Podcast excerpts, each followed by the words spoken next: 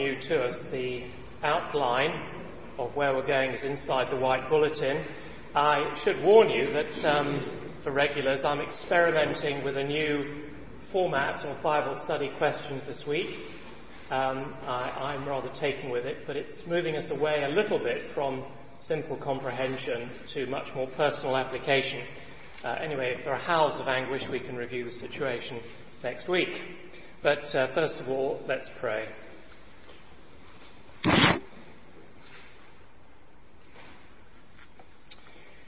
God our Father, we know that only when you open a door for the word into our hearts can your word enter and change us. So we pray that as we come to your word now, that you would do that work of opening that door into each heart here. And we ask it in Jesus' name. Amen. What happened to the 12 disciples of Jesus? Uh, I wonder if you've ever really thought about that. Everyone, of course, knows what happened to Judas, and I imagine most Christians know that Peter was crucified upside down in Rome. What about the others? It would be nice to think, wouldn't it, that after many years of faithful ministry that they ended their days peacefully in a retirement village.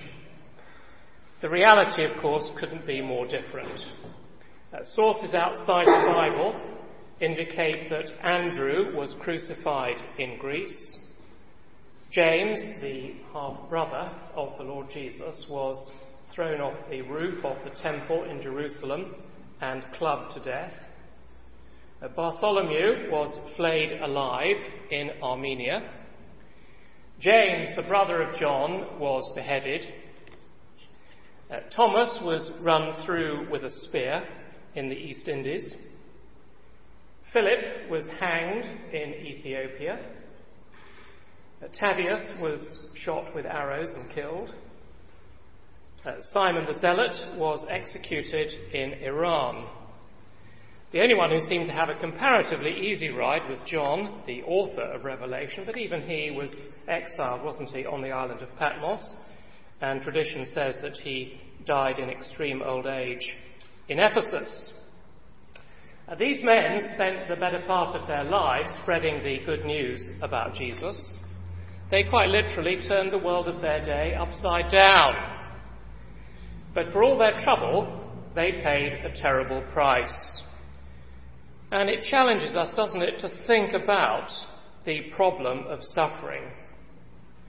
It's a problem we're all familiar with uh, in light of all the suffering that we see in the world and in the church.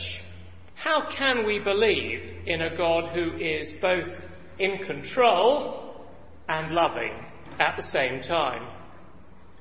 It's not a philosophical problem, it's a deeply personal one. C.S. Lewis was uh, one of the brightest and I think most influential Christian writers of the 20th century. But uh, at one point, suffering broke into his life in such a way that for a while his faith was very severely tested. After a, a brief marriage, his wife Joy uh, died of cancer. And devastated by the grief, Lewis poured out his feelings in a, in a series of notebooks. He never originally intended to publish, but in the end he did put them all into a book under the title A Grief Observed. It is a ruthlessly honest book. It's emotionally raw. Listen to one of the darkest passages. Lewis wrote this quote, Meanwhile, where is God? Go to him when your need is desperate and all other hope is in vain. And what do you find? A door slammed in your face and the sound of bolting and double bolting on the other side. And after that, silence. Now, maybe you can identify with that. Uh, where is God, you might be saying? I can't see him, I can't feel him.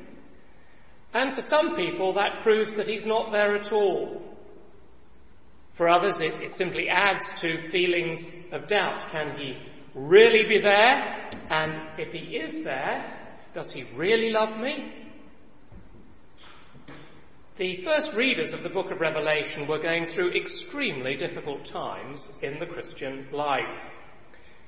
Suffering, of course, is always hard, but uh, you can imagine what it's like when the suffering has come not in spite of you being a Christian, but because you are a Christian. And that was the issue for some of John's first readers. Some of them were facing very, very significant persecution and were being killed. And some words right at the very beginning of the book take us right to the heart of what John is doing in the book of Revelation. I think it might be the key to the whole book. Turn back with me to a moment, for a moment, please, to chapter 1 and verse 9, page 876. Revelation chapter 1, verse 9, page 876.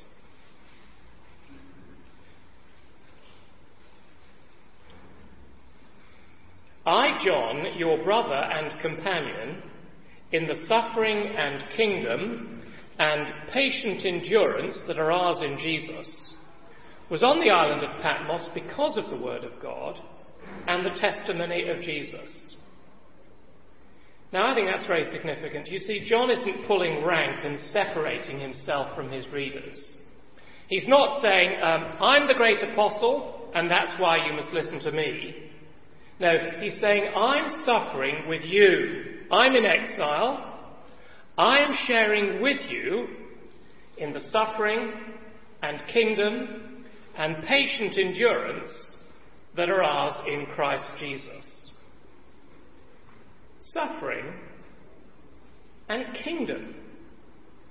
Now, how on earth do those two things hold together? Uh, we recognize the suffering, and John's readers certainly did. Some of them were being killed for their faith, and yet for the Christian, John says, Suffering goes with kingdom.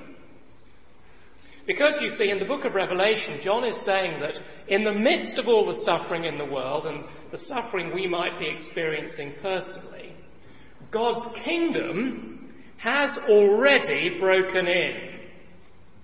The great victory's already been won by the Lord Jesus when he died on the cross. So the kingdom has already come, it is coming, and one day when Jesus returns, it will come fully and finally and perfectly.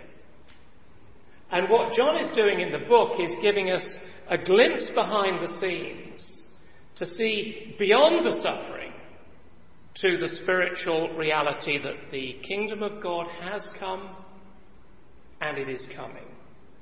See, the point is that if we only ever look at the suffering and think about that, it can feel, can't it, as if God isn't saying anything and that the door of heaven is locked and bolted. But John says, no, look with me and you'll see. And if you were with us at the beginning of the series, you'll remember that the first thing he saw in Revelation chapter 4 was an open door. Uh, it wasn't bolted, it wasn't double bolted. No, the door in heaven was opened. And beyond that open door, John says, I saw a throne with someone sitting on it. In other words, God is sovereign. He's on the throne, He's in control. And on the throne, says John, I saw a lamb looking as if it had been slain. So God is not only sovereign, but He is very, very loving. So much so that He sent His Son, the, the slain lamb, the sacrifice, who died for us, so that we can be forgiven and know Him personally.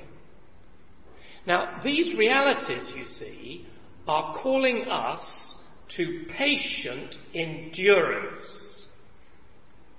You see, if we look not only at the suffering, but also fix our minds on these realities of the kingdom that has come and is coming in the future, well, that's going to strengthen us to keep on going, persevering in the Christian life. Another image that we saw in those chapters was the scroll, which is the book of destiny, remember? And uh, it contains God's detailed, unchanging plan of salvation and judgment that's being worked out between the first and the second coming of Jesus Christ. And because of the great victory that Jesus won on the cross, only Jesus was deemed worthy to open the scroll and to, as it were, launch God's great plan, rather like, I suppose, a ship being launched down the slipway to begin its journey to its destination. And so Jesus, you remember, opens the seals one by one. We saw that in chapter 6. When he opens the first four seals, four horsemen ride out across the world, the four horsemen of the apocalypse. And we saw, didn't we, that they represent the spirits of imperialism, revolution, economic depression, and death. And those horsemen have been riding throughout the centuries right down to the present day. And John was saying, Christians are not protected from the suffering that these horsemen have unleashed upon the world. Remember, don't you, the opening of the fifth seal, which revealed to us the martyrs, Christians who died for their faith. Christians are not immune. But now in chapter 7, we have the same period of human history, but from a different point of the compass, from a different perspective. Because if the focus of chapter 6 is suffering, the focus of chapter 7 is kingdom. Don't just look at the suffering, says John. It could sink you. No, in the midst of the suffering, open the eyes of faith and see the kingdom right now and the kingdom still to come. And in chapter 7, John sees two visions of God's people. The first is the vision of God's people sealed on earth. And the second is of God's people singing in heaven. And if you and I can get these two visions firmly into our hearts and minds this morning, then I believe and I pray that they will give us the patient endurance that all of us need. So, first of all, then, God's people sealed on earth, verses 1 to 8. Look with me at verse 1. After this, I saw four angels standing at the four corners of the earth, holding back the four winds of the earth to prevent any wind from blowing on the land or on the sea or on any tree. After this, now that doesn't mean later in time, it's not that kind of afterwards. Because what he's about to describe doesn't happen later than the vision in chapter 6. It's just that he had the vision after the vision he had in chapter 6. In other words, this is parallel history. Okay? It's the same thing seen from a different angle. There is a very good reason to identify the four winds in verse 1 with the four horsemen in chapter 6. Now, you may remember we've said before that um, John in this book is teaching New Testament truth in Old Testament language. And the Old Testament source for the vision of the four horsemen was Zechariah chapter 6. Don't need to turn to it. But in Zechariah chapter 6, the, the four horsemen and the four winds go together. They both have power to harm the earth. Both are controlled by four angels of God. And before the winds are allowed to blow in Revelation 7, before these horses are allowed to ride, God says, Stop. Or what is it you say to a horse to stop it? Whoa, I suppose. Whoa. Because before bringing the suffering with them, first of all, in verse 3, a seal is put on the foreheads of God's people. And that seal marks them out as belonging to God, rather like a, a brand that a farmer would put on livestock. It tells him which animal belongs to him and which one doesn't. And in just the same way, God knows his people by this mark, by this seal. He owns them and he protects them.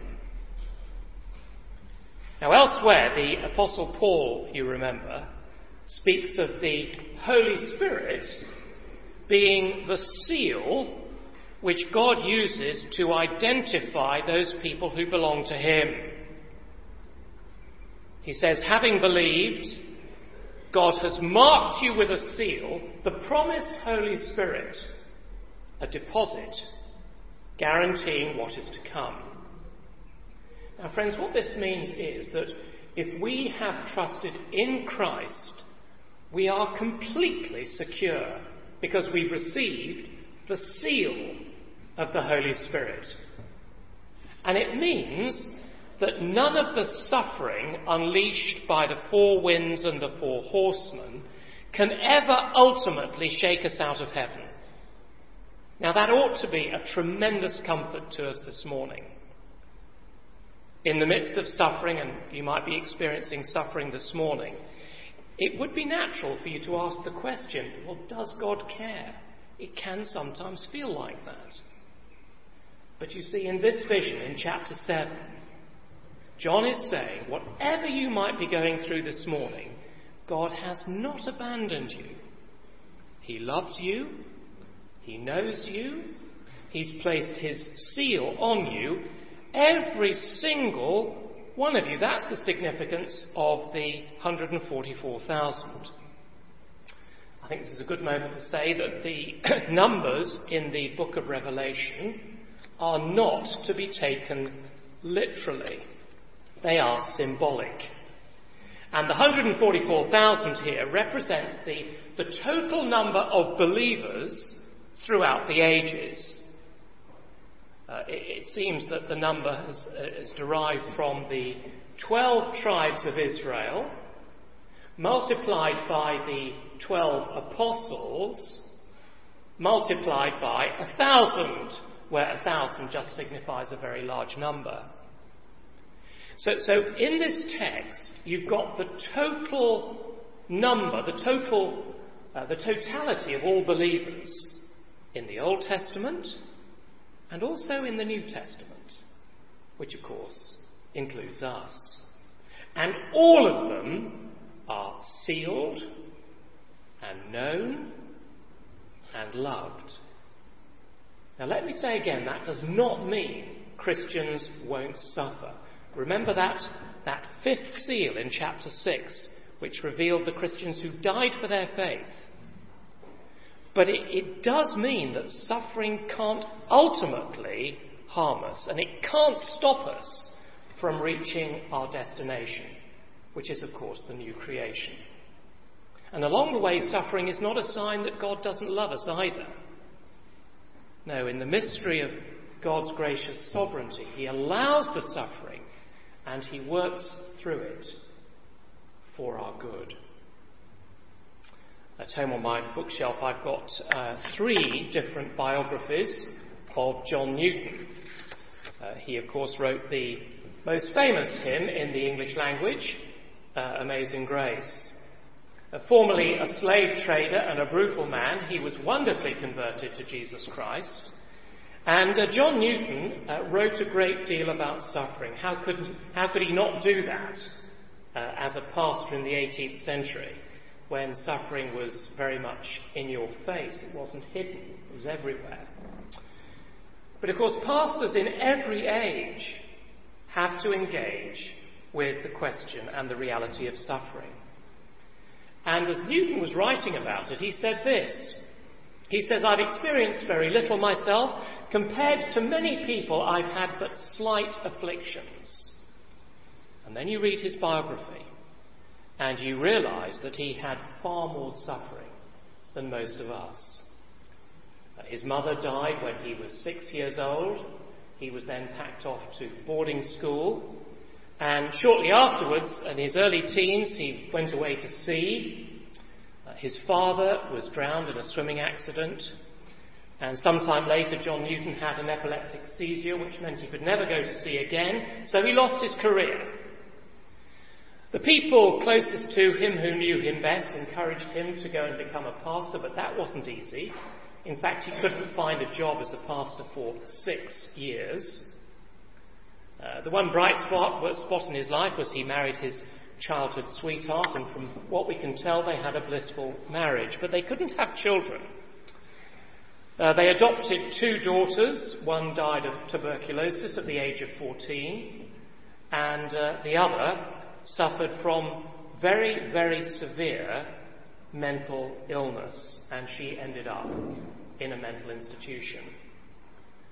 One of Newton's closest friends was William Cowper, the poet, and Cowper, of course, suffered from suicidal depression from, for, I think it was 27 years. It was a, a time of great sadness for Newton because he loved William Cowper greatly. So how did Newton, how did John Newton engage with suffering? And I've only mentioned some of the suffering he had. On one occasion he said this, the Lord reigns. That, he said, should be the banner headline for every newspaper every day. Everything described in the newspaper should be under the banner headline, The Lord Reigns. And what is true of human history is also true of every individual life. The Lord reigns. And uh, for the Christian, the Lord reigns, which means that He has sealed you and He loves you. So, whatever's going on in your life, whether we understand it or not, it is working out for our ultimate good. And in another place, Newton said these very striking words Everything God sends is needful, nothing is needful that he withholds. Those are striking words, aren't they? When his daughter first plunged into very, very deep depression, he wrote, My trial is great, but the all sufficient Lord is my support. And I'm sure that this affliction did not spring up out of the ground. In other words, it wasn't just a random event. He says, I trust the event will be for His glory and for our good. And in his writings, he very frequently compared uh, Jesus to a divine surgeon. And in one place he said this Faithful are the wounds of our infallible friend. He sometimes cuts deep, but never too deep, nor in the wrong place, nor at the wrong time. And he is near to heal. Now, maybe you're going through a rough time this morning and those words are hard for you to hear, and I don't say them lightly. But you see, the point is that if you've trusted in Christ, you are never alone. And whatever it feels like, God has not turned his back on you. He knows you, he loves you, he's sealed you, and he will not let you go. So don't just think of the suffering, Think of the kingdom right now, God's people sealed on earth, but also think of the kingdom to come, which is the second vision. The second vision is God's people singing in heaven, verses 9 to 17. Look with me at verse 9.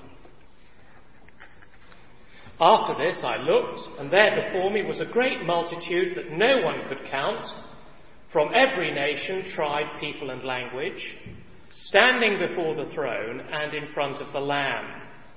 They were wearing white robes and were holding palm branches in their hands.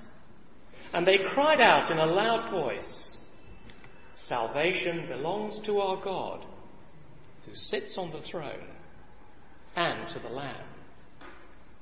Now, that is a very, very different picture, isn't it, to the end of chapter 6. Do you remember the end of chapter 6? crowds of people terrified of the wrath of God on Judgment Day. They're so terrified that they're crying out to the mountains to fall on them.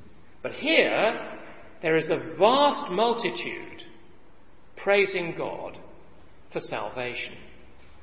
Notice several points. Notice, first of all, the number of them. It's a great multitude that no one could count. By the way, that shows us, doesn't it, that we shouldn't take the 144,000 literally.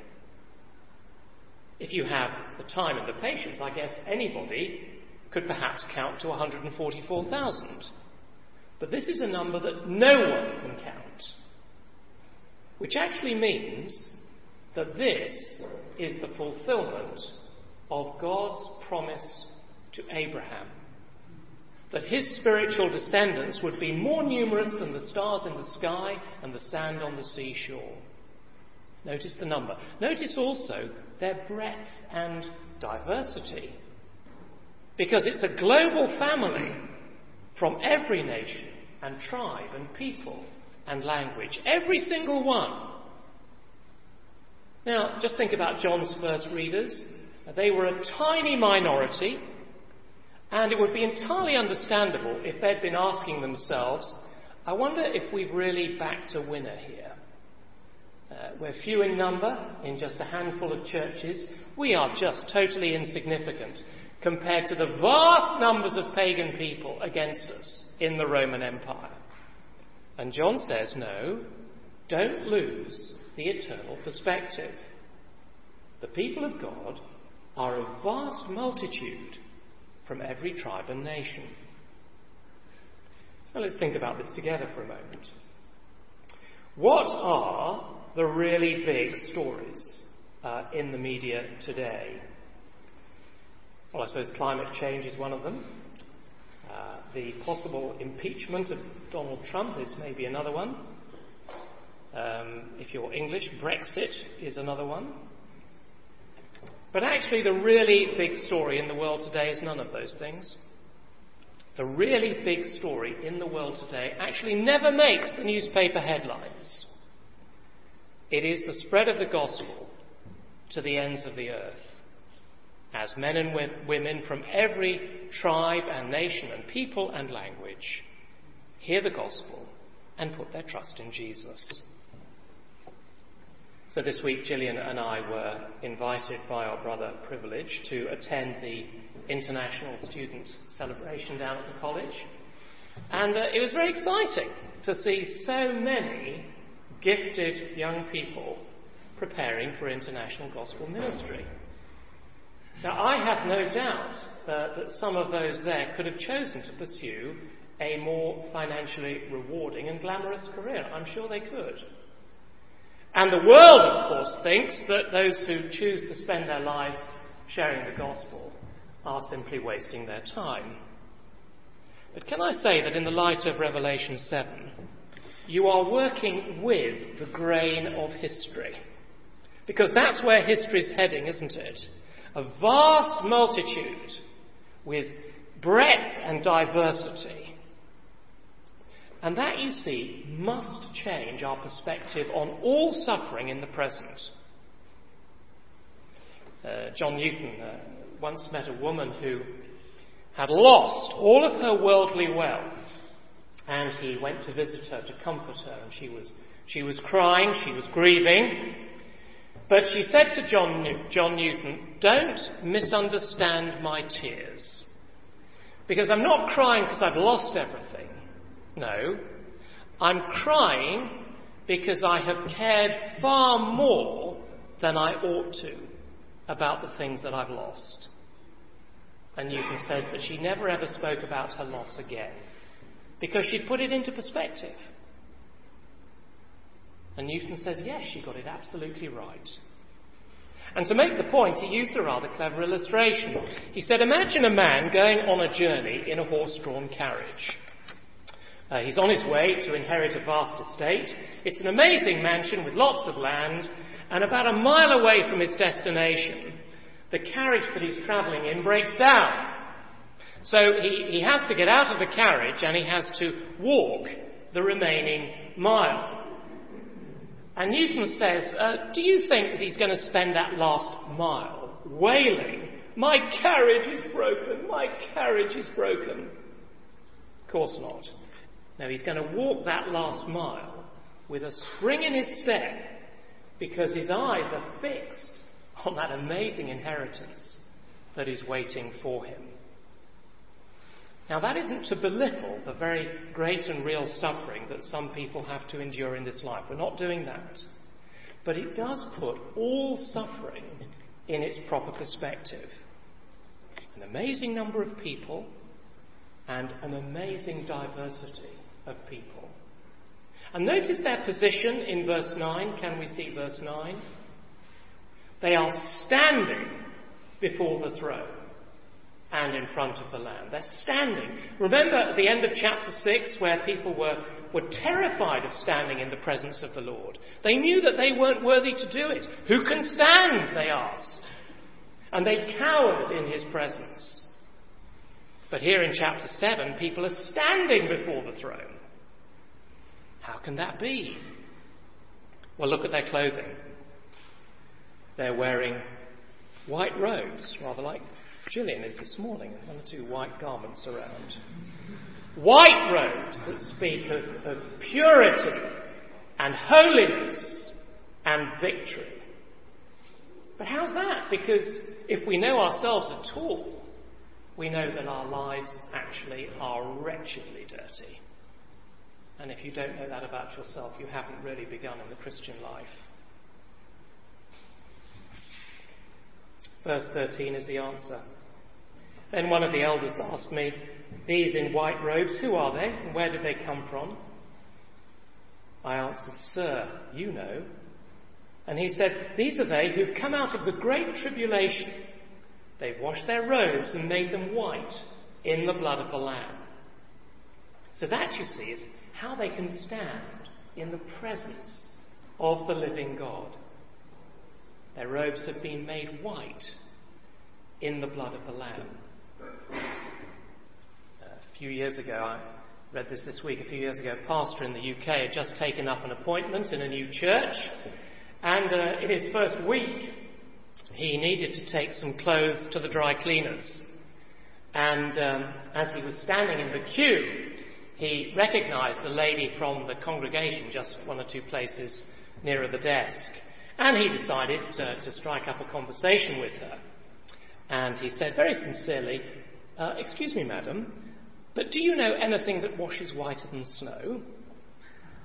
And uh, she clearly didn't recognize him, and she looked rather confused, and she said, uh, I'm terribly sorry, but I'm afraid I don't work here. And uh, he said, I was rather hoping you would say, The blood of Jesus, how do you do? I'm your new pastor. do you know anything that washes whiter than snow?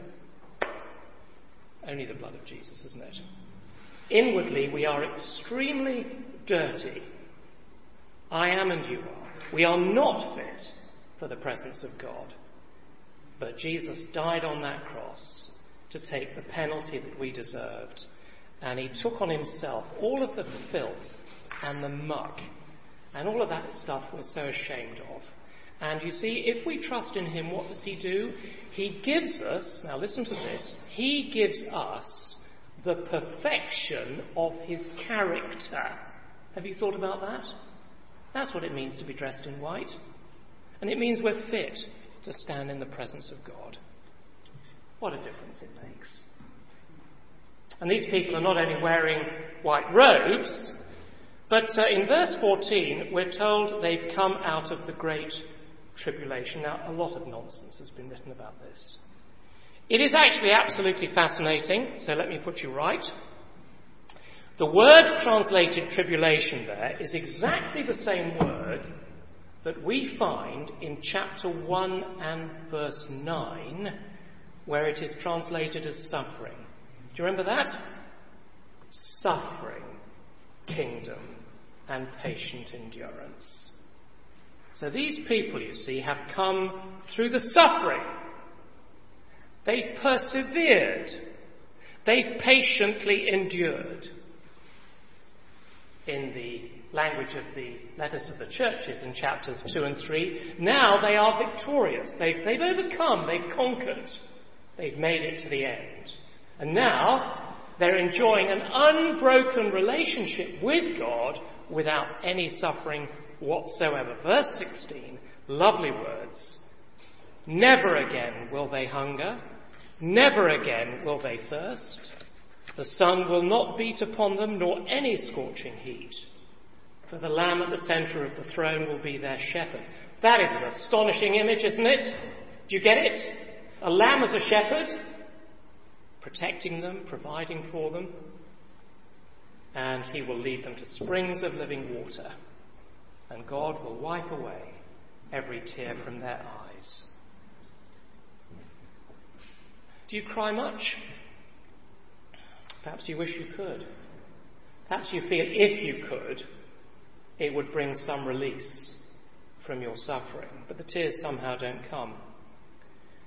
But you see, on that day, the tears and all the reasons for the tears will be wiped away, all pain gone forever.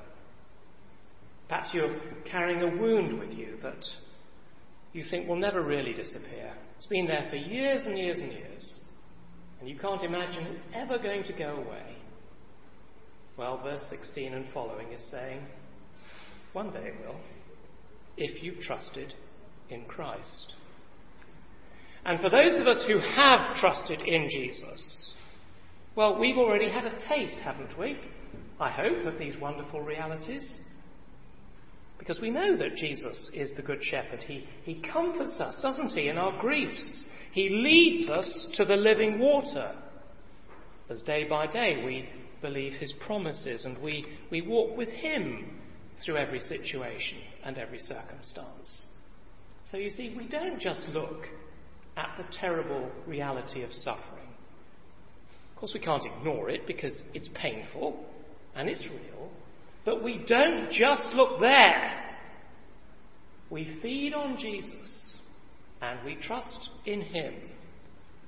And uh, in the midst of the suffering, we remember, do we not, that the kingdom has come. We remember the wonderful truth that God's people are sealed on earth. And one day we will be singing with them in heaven. And in light of that, God willing, we will patiently endure. Have you got it? Do you see the connection? The Bible is not for one moment belittling human suffering. It's not for a moment saying, you know, just get over it, it doesn't really matter. No. Suffering is so real, it's such a problem that Jesus had to die to deal with it. And let's remember, if our suffering is great, his suffering was even greater. But while it recognizes the reality of suffering, the Bible says to us it isn't the only reality. There is an open door in heaven. The kingdom has come. One day it will come fully. Therefore, therefore, trust and persevere. Let's pray.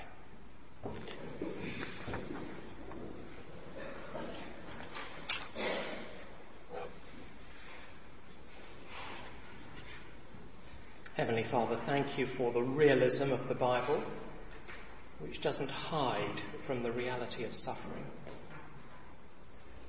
Thank you for the wonderful hope. Jesus has come, and he's died, as we're going to remember in a moment as we celebrate the Lord's Supper. And he's offering wonderful spiritual food right here, right now, and he's offering eternity with him forever. So, Father, keep us trusting in these things and persevering in the light of them. We ask it for Jesus' sake. Amen.